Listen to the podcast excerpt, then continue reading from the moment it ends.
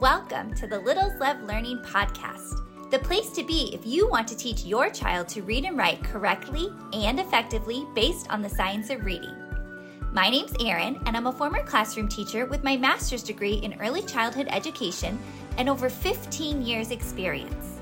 And although I'm no longer in the classroom full time, I spend my days subbing, tutoring, volunteering, and working with students on their literacy skills. I am passionate about helping parents like you understand how kids learn to read and write in the right way. Because, yes, there is a right way. Each week, we'll tackle the most important topics in early literacy, including the best way to teach letters and sounds, the difference between sight words and high frequency words, and why spelling and handwriting should not be skipped. Are you ready to help your child become a strong reader? Then let's dive into today's episode. I am here to give you some insight into a teacher's brain. I was a teacher for a very long time before I had my own kids, and now that I'm home with my own kids, this is my job working on Littles Love Learning, but I also sub from time to time. And I just wrapped up a three month subbing position, which was wonderful. I was in kindergarten. It was such a fun experience, but it made me start thinking about things from both a teacher's perspective and from a parent's perspective, since I have both. I have kids who are in elementary school and then also when I'm in there subbing and teaching. So today I wanted to share with you three things your child's teacher probably wishes that you knew, and they would probably tell you if they got a chance to sit down one on one with you. But I'm going to give you some of that insight today so that hopefully this will be helpful for you when working with your own kids. So let's get started. The first thing your child's teacher probably wishes that you knew, and I definitely wish all of my students' families knew, is that handwriting is so important for our little ones' literacy development but it is so difficult to teach in a classroom. When I was subbing, I had 19 kindergartners and we worked on handwriting. We did a handwriting boot camp. I was constantly reinforcing how to correctly form the letters. However, when I left after three months, I still had students who were not forming their letters correctly because most of these students had already learned how to write letters before they came into the classroom. That could have been they were just looking at a letter and trying to figure out how to form it. So they kind of learned in a backwards way, or they taught themselves how to write a letter, which included a lot of extra strokes. And it looks like a letter, but it's not really a letter. And so here I am trying to teach them how to form these letters correctly and it's almost too late.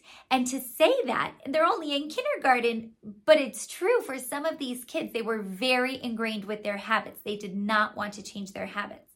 So it was really tricky for me to work with them on how to form their letters correctly. There was one little boy who in his name, he consistently made his R incorrectly and he consistently made his A incorrectly.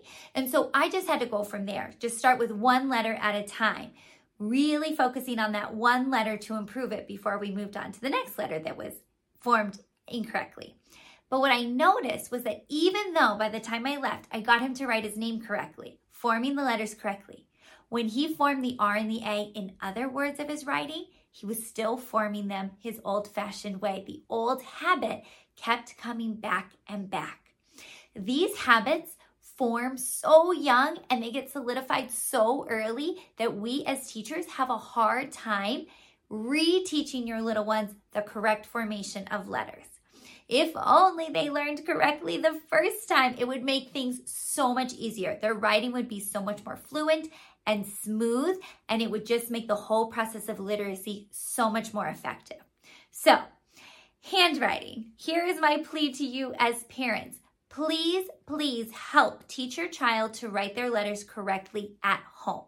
When I had a class of 19 students, it was impossible for me to watch every single student form every single letter, even when we were doing handwriting practice. It's just not feasible.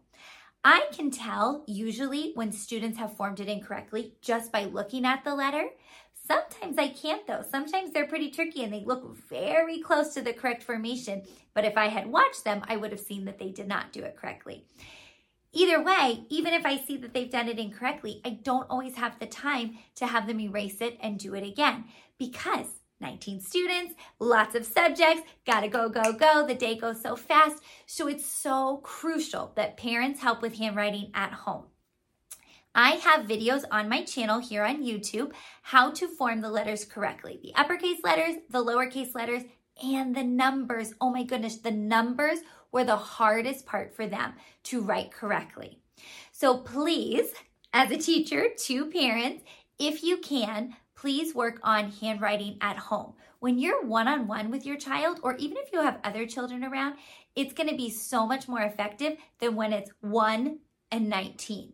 It's just not as effective. And so, if you can help them form those letters correctly, starting at the top, never starting at the bottom, going counterclockwise, we're not going clockwise, all of those little tips, you want to work on those at home. I promise you, your child's teacher will thank you. They will be so, so appreciative of all of that help. So, handwriting at home would be fabulous help to your child's teacher. The second thing your child's teacher would probably want you to know, if they could sit down with you and tell you, is that consistency is so key when we're teaching these early literacy skills to our little ones. Consistency in the classroom, but also consistency at home. If you can, working with your little one, even for five minutes a night, is so much more effective than working with them one time a week for 30 minutes. It's that little bit of time every day that is going to help them solidify their progress. So let's say it's the beginning of kindergarten and your child is working on their letters and sounds. Just by you going over those letters and sounds at home with them, just a couple of minutes in the evening is so crucial. It will help them retain that information so much faster than if they're learning it in the classroom, but they're not having any of that practice at home. Just the short amount of time, that consistency over time will help. The same thing goes from once they have learned their letters and sounds and they're starting to blend those really simple CVC words. If you're not sure what those are, I have a video about them. I will link it down below. But they're starting to blend those words together. By having you practice them reading a few words every night, so, so helpful for the teacher. It doesn't need to be an entire book. It doesn't need to be a whole 30 minute phonics lesson or reading comprehension lesson. I'm just talking about a few minutes every night to work on those skills, whatever the teacher is teaching in the classroom. Now, normally teachers will send home an, a newsletter or an email that lets you know what they're working on, what phonics skill they're working on, what's happening in the classroom. So, if you can reinforce that at home, that is going to be so crucial to your little one's development. I have seen it time and time again. Sometimes parents feel like they don't want to teach their child incorrectly. And so they kind of leave it to the teacher and think, you know what? It's just kindergarten. They're getting everything they need to know in the classroom. Like, I'm not going to step on the teacher's toes. I'll just let them do their thing and, you know, we'll just have fun at home, whatever the case may be. But I promise you, if you can help for a few minutes every night, it is going to be so much better for your child. And if you're worried about teaching them incorrectly, this is why I'm here. I want to help you teach them correctly. I have so many videos on my YouTube channel about how to teach them correctly, how to teach the correct letter sounds, and what is the beginning of reading, what's the foundation of that, how to teach handwriting. All of that is on my channel. So please stay around, explore this channel. You can also email your child's teacher and ask what you should be working on. But that consistency, the small steps every day matter. And it's only a few minutes. So in your brain, you probably think, meh, it doesn't matter if we skip it tonight or if we skip it a few nights this week. Like it's just such a small amount of time, it's probably not making a difference. But it's like compounding interest. It does make a difference. That little bit of time every day compounds over a week, over a month, over the school year, and you're to be so amazed at their progress. So, consistency, a little bit of practice every night, whether they're working on letters and sounds or blending, or if your school has started high frequency words, which are sometimes called sight words, which we don't want to memorize, but we do want to practice. I have a video all about high frequency words I will link down below. Anything that you can do at home will be so helpful for the teacher. And just to add on a little bit to that last point, besides consistency, I think your child's teacher would also want you to know that prevention is more effective than intervention. So, prevention of reading problems, prevention of your child falling behind, prevention of any of these problems developing is so much better than putting them into a reading intervention or having to have them get a tutor because they're behind. You want to focus on the consistency, practicing a little bit every night, that prevention, so you never have to get to the point of intervention if you can help it because your child is going to be prepared.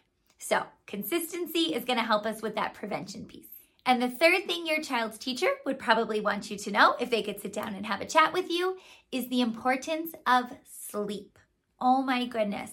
Sleep is so crucial for learning.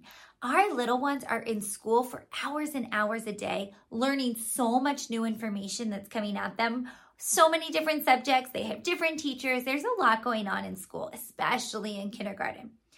Sleep is when our little ones actually make these new neural connections in their brain so that they can learn this information, so that they can orth- orthographically map new words, so that they can learn how to read and spell and do math. Sleep is the crux for all of it. It is so, so crucial. So I looked it up what the sleep recommendations are. So think about the age of your child. If you have a preschooler who's between the ages of three and five, the recommendation is that they're getting between 10 and 13 hours of sleep in a 24 hour period. So that does include naps because a lot of our kids are still napping at that age. So preschool, ages three to five, you want 10 to 13 hours of sleep. Then when they're school age, so this is like kindergarten and beyond, ages 6 to 12, we want them to have 9 to 12 hours of sleep every night. And you might think, oh my goodness, that's a lot of sleep. Maybe my child isn't a great sleeper, or they give up naps early, or whatever the case may be. But sleep hygiene is one of those things that we really want to focus on when our kids are young. So we want to set them up for success as they get older, and especially as they become teenagers and young adults. We want them to have a really good routine for sleep and that they understand the value of sleep. No matter what you're trying to learn, whether it's learning how to read and write when you're a little kid, learning in college, or learning a new skill, a new language, or even if you're working on working out, trying to build up your muscles or strength training, you have to sleep. Sleep is the most important thing you can do for your body at any age. So, for sure, our little ones who are learning so many new things in the classroom all day, every day, we want them to have really good sleep. Prioritize sleep. So, if your little one is struggling with sleep, that happens. Sometimes they need a little bit of help. And so I would just encourage you to look up some resources, Google it, ask a friend, find an expert so that you can help your little one get that recommended amount of sleep.